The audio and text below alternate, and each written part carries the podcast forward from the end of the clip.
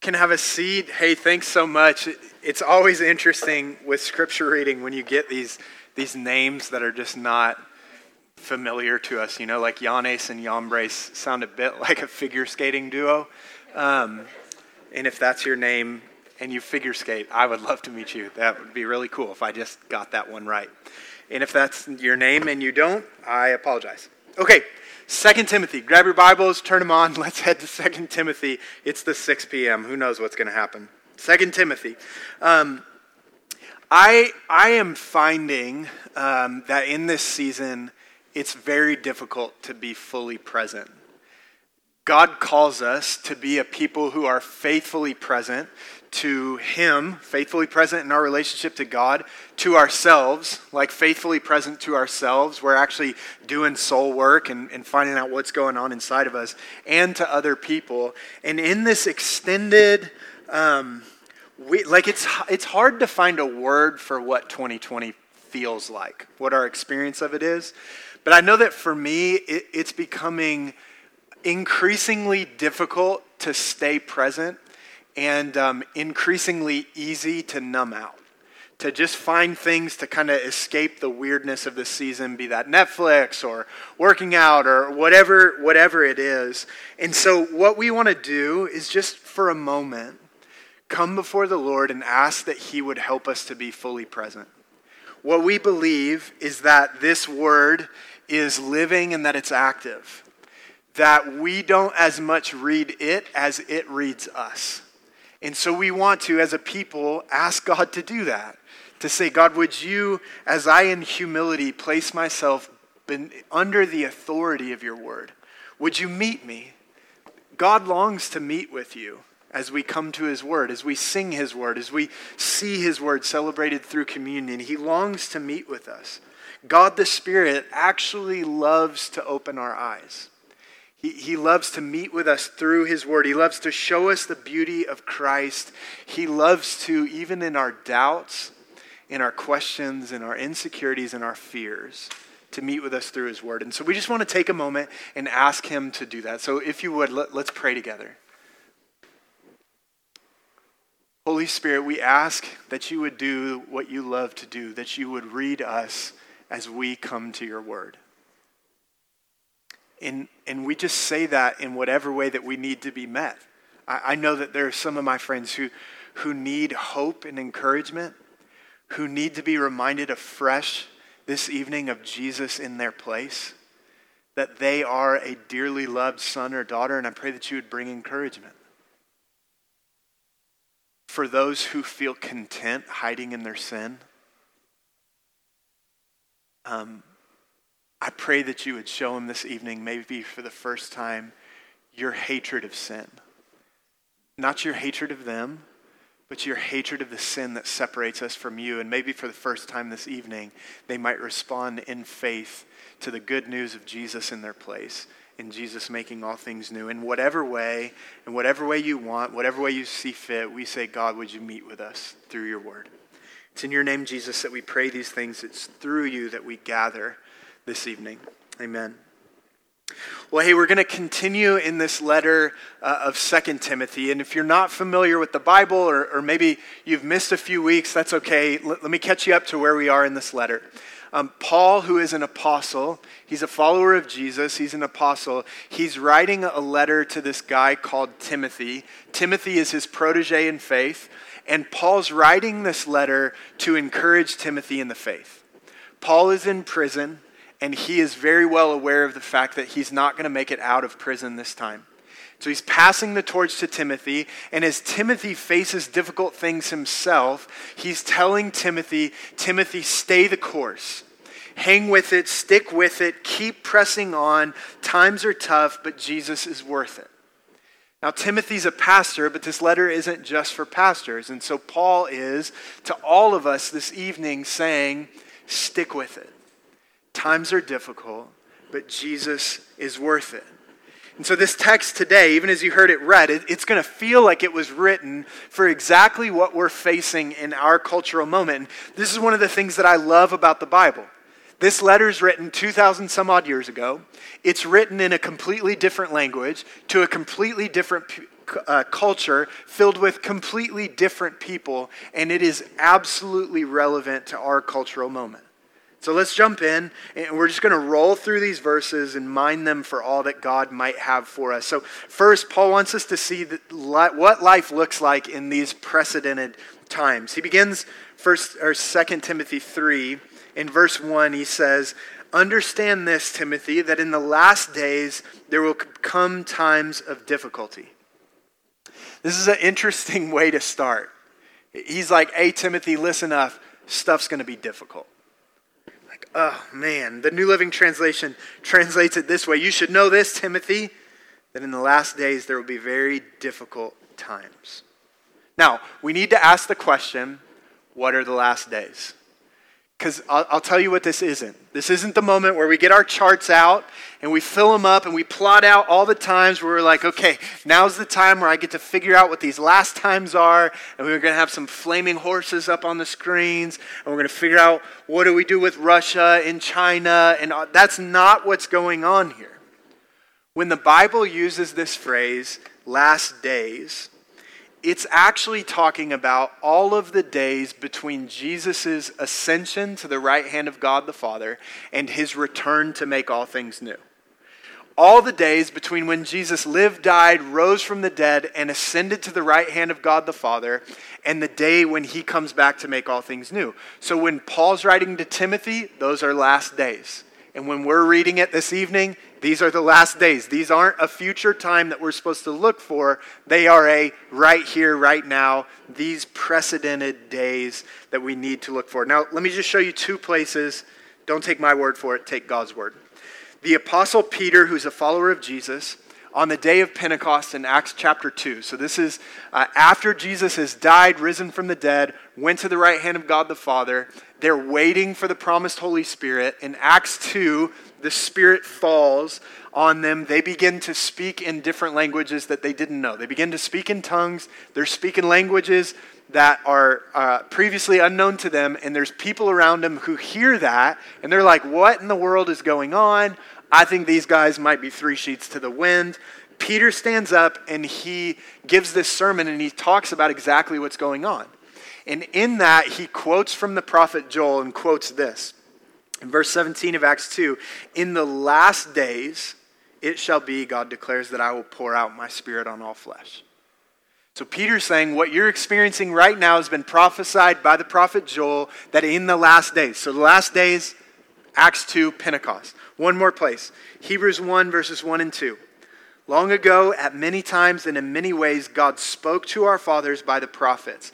But in these last days, not like coming days, in these last days, present tense, the moment he was in, God has spoken to us by his Son, whom he appointed the heir of all things, through whom he also created the world. So again, he's not telling us when he says these last days about some future event, some future time that would come. He's talking about the moment that they're in right now. The stuff Timothy was facing and the stuff we're facing. And it's important for us to remember, especially in 2020, I think, that the church has faced moments like these before. And that's why I say that these are precedented times. It's easy for us to think, man, 2020, it is unprecedented what we are walking through, but these are actually precedented times. We always, as the people of God, live in the tension between the difficulty of these last times and the victory that Christ is walking in that the world is not fully experiencing right now, but will fully experience when Christ comes back. So it's easy, again, for us to think, oh man, these times are unprecedented. They aren't. And Paul is actually showing us what life and what people will look like in these precedented times. So, to prove to you that these are precedented times, Paul's going to give us a list of 18 things that will mark people during these last days. Again, present tense, like right now and ongoing. Here's the list of 18 things, okay? Hang with me. We're going to roll through them fast. I want you to think about does this mark people during these times? Verse 2 people will be lovers of self. They're going to be narcissistic people who only care about themselves and their own interests. They'll be lovers of money. They'll be materialistic, hoarding possessions. They'll be proud, people who love to draw attention to themselves and their own accomplishments. They're going to be arrogant, verse 2 says. They're going to have an, an inflated view of themselves. They'll be abusive. They'll be verbally hurtful and destructive towards other people. They're, they're going to be disobedient to parents. This is that one that you're like, hey man, every uh, every family worship time that we have at night, we're just we're throwing this verse up. Y'all kids are acting a fool, and Paul says, hey, don't do that because that's what's going to mark evil people, right? He's yes, he is talking about that. If you're a kid, you need to be obedient to your parents. But what he's actually what he's what he's talking about is actually something deeper. This is a rebellious spirit, a, a spirit that would be anti-authority.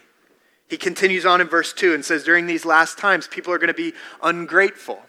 Everything that they have, rather than being grateful for it, they're going to think that they deserve it. They're going to be unholy, indifferent to the things of Jesus. They're going to consider nothing sacred. They'll be heartless, um, unable to empathize with others' pain. That's what he's getting at. Not able to enter into the pain of others like Jesus was during these last times, people are going to be unappeasable. They're going to be unwilling to forgive. They're going to hold grudges. They'll be slanderous. They'll take what other people say, distort it, twist it, and use it against them. They'll be without self control. They're going to be slave to their own appetites. Brutal, meaning uh, no tenderness. They're going to be completely cruel. Not loving good. He, he, he's, uh, what he's getting after is that they're not going to appreciate moral beauty. They're going to celebrate what's evil and, and, and turn their noses up to what's good. Treacherous. This means that they're, they're going to betray friends by, um, uh, by breaking promises for their own advancement.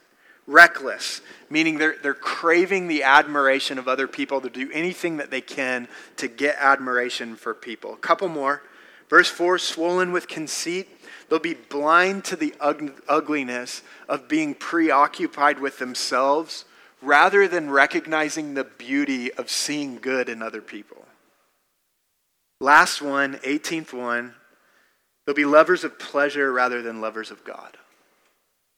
They'll find more satisfaction in physical pleasure than having the favor of God rest upon them. Now, all these 18 things can be summed up with three big categories they'll be lovers of self, lovers of money, and lovers of pleasure. They'll be narcissistic, materialistic, and hedonistic. Where Jesus says in the Great Commandment, love God and love people, during these last times, these difficult times, these last days, people will love stuff and use people.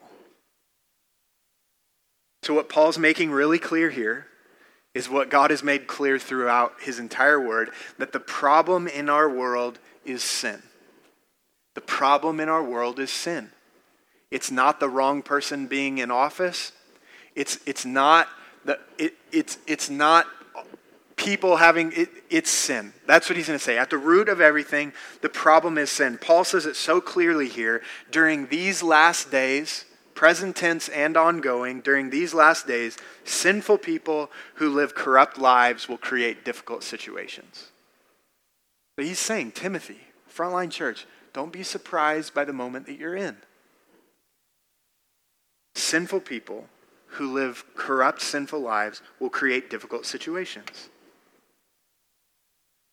Now, I, I hesitate to even ask the question, but like, who do you think of as you hear this list?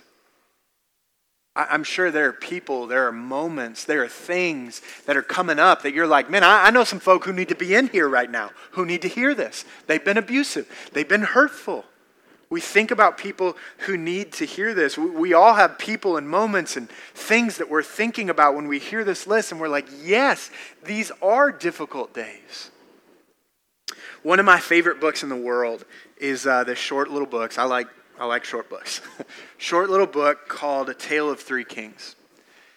In this book, Gene Edwards, he, he, um, he takes the life of King David, King Saul from the Old Testament, and Absalom, who is David's son. And he tells this incredible story. And um, in this story, he talks about David, who had been anointed king by God, but hadn't yet fully realized that anointing. Meaning, like, he had been anointed king by God, but he wasn't actually king of a kingdom yet.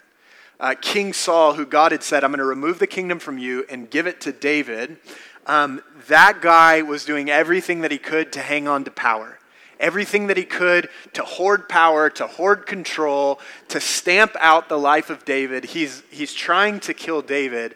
And so, Gene Edwards, as he's writing this book, he's, he's like having you think of these moments in your life where you can think of people who had been Saul like in your life. And, and as you read it, what he wants you to do is to think about moments where you, like King David, have been oppressed and abused and taken advantage of, like he had been by Saul. And then it, he, in this masterful and very difficult way, flips the script. And he shows you that actually we all are like Saul. That we have the spirit of Saul and the actions of Saul in us. We aren't quite as innocent as we might like to think. This is exactly what Paul's going to do as he makes a shift in this list. Because there's actually 19 things that he names. He talks about 18 different things that make us like, I know people. Let's go get them, Paul. Get after them. And then he lists the 19th thing at the beginning of verse 5. He says, There are going to be people who have the appearance of godliness but deny its power. Paul's going to say that the problem isn't just out there. The problem isn't just some them that we think about. The problem is actually in here also. And not just in here in this room, in here like in our own souls. And so, what this text is going to do is turn the mirror from making us think about other people who are marked by these 18 things.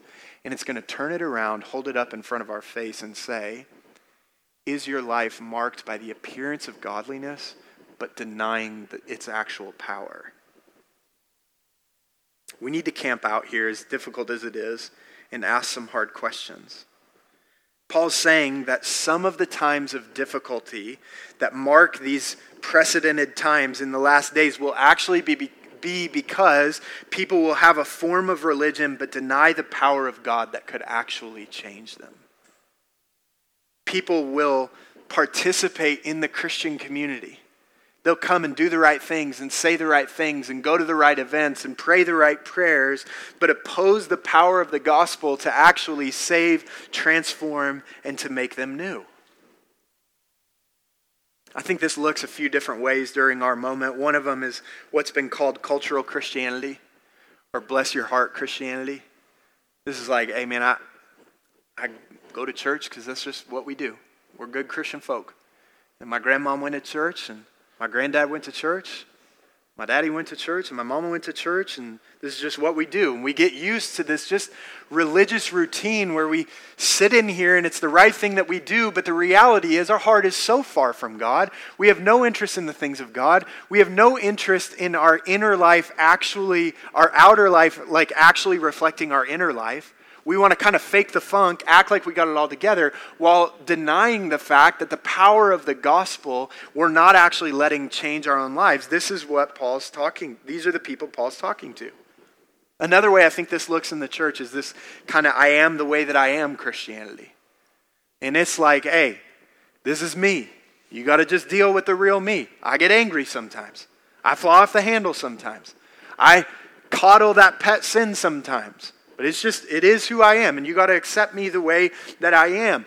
What, what he's saying is that there are people who are content with a form of religion with, and deny the very power of the gospel that says that they can be changed and that God wants to change those people. If you're in here and you wouldn't consider yourself a follower of Jesus, maybe you would say, man, like folk around me, they think I am, but I, I'm not. I just come because it's kind of the right thing to do. This might be the thing that's kept you away that's made you like, man, this, this isn't true.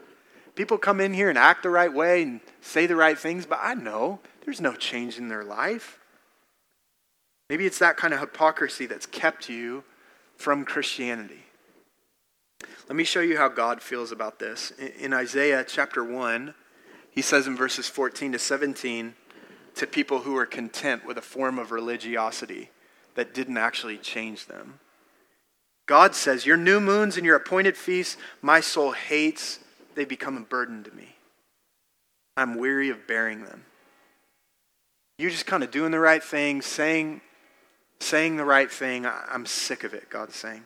When you spread forth your hands, I will hide my eyes from you. Even though you make many prayers, I will not listen. Your hand, and here's why your hands are full of blood.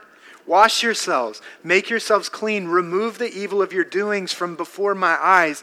Cease to do evil, learn to do good, seek justice, correct oppression, defend the fatherless, plead for the widow. God's saying, I don't want just merely outward actions, I want your heart. May we not be a people who settle for religiosity and deny the very power of the gospel to change us. And so we need to stop and ask Is that you? We need to let the text be a mirror to our own souls and ask the question Have I taken the appearance of godliness but rejected a changed heart that leads to a changed life? Have I grown content with just settling for perceptions but lack substance? Am I content with looking the part enough to pass, but living with a heart that's disconnected from the externals? Am I pretending like I belong, but my heart's not really in it? Hey, if that's you, there's grace for you turn to Jesus. Paul's not giving us this list and then saying, hey, turn the mirror inside. Do you have the appearance of godliness but deny its power? Where you're like, yes, and Jesus is like, ah, I knew, I got another one. Put another check on the box. No, no, he's saying, hey, it's a weary, tiring, exhausting, impossible game to fake the funk, to try to manage everything around us so that the perception we get, give off, we can hide the reality that our hearts aren't actually new. They're not actually changed. That's a burden you weren't meant to carry. And here's what Jesus says Come to me, all you who are weary and heavy laden, who carry heavy burdens, and I'll give you rest.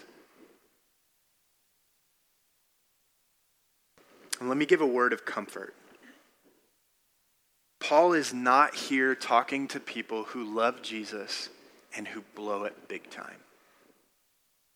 I think it would be really easy with this text to be to feel some sort of shame that man, there's parts of my life that like I just blow it big time and I, I love Jesus and I want to do the right thing and I don't seem to be able to because Paul himself writes in Romans 7. Here's why I know that he's not talking to you. Romans 7, he says, For I do not understand my own actions, for I do not do what I want, but I do the very thing I hate. Verse 18, for I know that nothing good, good dwells in me, that is in my flesh. For I have the desire to do what is right, but not the ability to carry it out. For I do not do the good I want, but the evil I don't want to do is what I keep on doing. Paul is in 2 Timothy 3 talking to people who have no desire to actually change. People who are content using religion for personal gain but don't actually treasure Christ. To those of you who, like me, love Jesus and blow it big time sometimes, who so often your life feels like one step forward and two steps back. This is a word of encouragement from the same guy who wrote this letter, Philippians 1 6. He who began a good work and you will be faithful to complete it. You're going to make it what Jesus started in you, he will complete it. Where your grip on Jesus falters, his grip on you never will.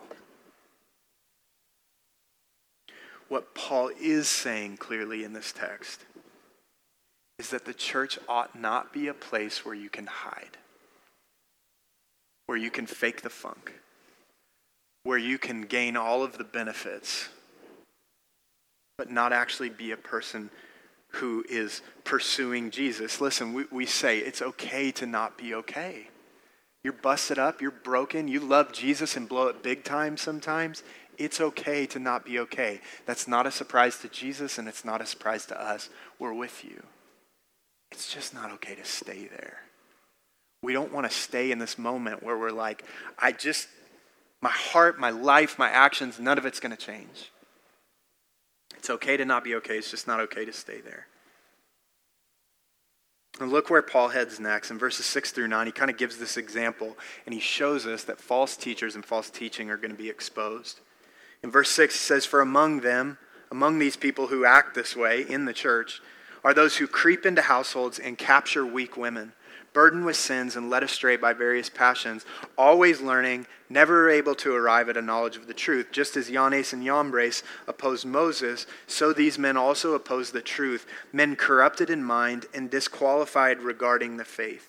But they will not get very far, for their folly will be made plain to all, as was that of those two men. Paul's drawing us as he closes out this bit of his letter to the predatory nature of false teachers. Now, let me be careful he is not saying that women are weak, right? He's not saying all women are weak. That's what's going on. There was something really specific that was happening in the church during this moment, and that was that these false teachers would take advantage of certain women struggling with things, and, and uh, that's what would happen. They would, he, they would lead them astray by telling them things that these women would have wanted to hear but were opposed to the gospel of Jesus. And so Paul's just putting them on blast. He's putting them on display, saying this is exactly how it's playing itself out in the church, and Timothy, don't allow it to continue to happen. He's warning Timothy, and he's warning us of the danger of false teaching. And he'd warn us of the same false teachers today. It's heavy, man. It's, it's just that, like, there's no way around it. It's just a heavy text. And it's a difficult text. But I love even how Paul closes this paragraph, this line of thinking. In verse 9, he says, These, these false teachers, false teaching, they won't get very far, for their folly will be plain to all. He's saying, Hey, Timothy, Jesus gets the final word, not these false teachers. I think it's easy for us to think, man, like, false teaching is winning the day and people are running away from the church in droves. And this is why I think it's so helpful for us to actually study church history because the church has faced these kind of things before and will face them again. There were all these councils at the beginning uh, in the early church. You can read about them in the church fathers. But all these, church, all these councils where they got together to deal with false teaching. And you know what's continued on? The true gospel. The true gospel of Jesus in our place Jesus come to make all things new. And so we need to be encouraged by the fact that false teachers and false teaching, while they will continue and they will last, they won't have the final say. Jesus gets that. So where do we go from here? We need to remember that the times we face are difficult, but they're not unprecedented. Jesus is with us through them. We need to, as a people, rally around the true gospel and the power of the gospel. We need to remember that the evil we face during these difficult times, that the evil we face out there and the evil we face in our own lives is exactly why Jesus came. That the perfect Son of God looked at the evil in our world and looked at the evil in our hearts and ran towards it rather than away from it that he came for us. He came to rescue us. And so we want to be a people who, with our mouths, say and with our hearts believe that Jesus is both Christ and Lord. That say with our mouths and believe with our hearts, I want my life to be hidden in him. I want his life to count for mine. His death for my sin, his cross is my greatest hope. Who believe and confess that his resurrection is the greatest assurance of God's love for us, that God the Father is actually for us, who want our lives to be conformed to his, not just in appearance, but in power. So hear Jesus' words of comfort and encouragement over you. In the world, you will have tribulation, trouble, difficulty. But take heart. I have overcome the world. So, church, let's live with faith, hope, and love during these precedented times. Let's repent of where we've settled for the appearance only and neglected the power of the gospel to change us. Let's be discerning of the teachers we listen to, the teaching that we offer to others. Jesus, we thank you for the hope that you bring. That in the midst of difficult, trying times where it feels like evil is winning and where evil has the final say, that you remind us of the hope that you purchased on the cross. That you hold up a mirror to the evil in our own lives and invite us to consider that question Have I settled for the appearance of godliness but reject the power of the gospel to change me? Jesus, we say collectively, we want to be changed. Day by day, we want your life to be formed in us and to be seen through us. I pray that you would make that to happen more and more. We thank you, Jesus, for the good news of your life for ours, your death to bring us life. May we be a people who live in the reality of that power during these precedented evil times. It's in your name, Jesus. It's through you, it's because of you, it's for you that we pray. Amen.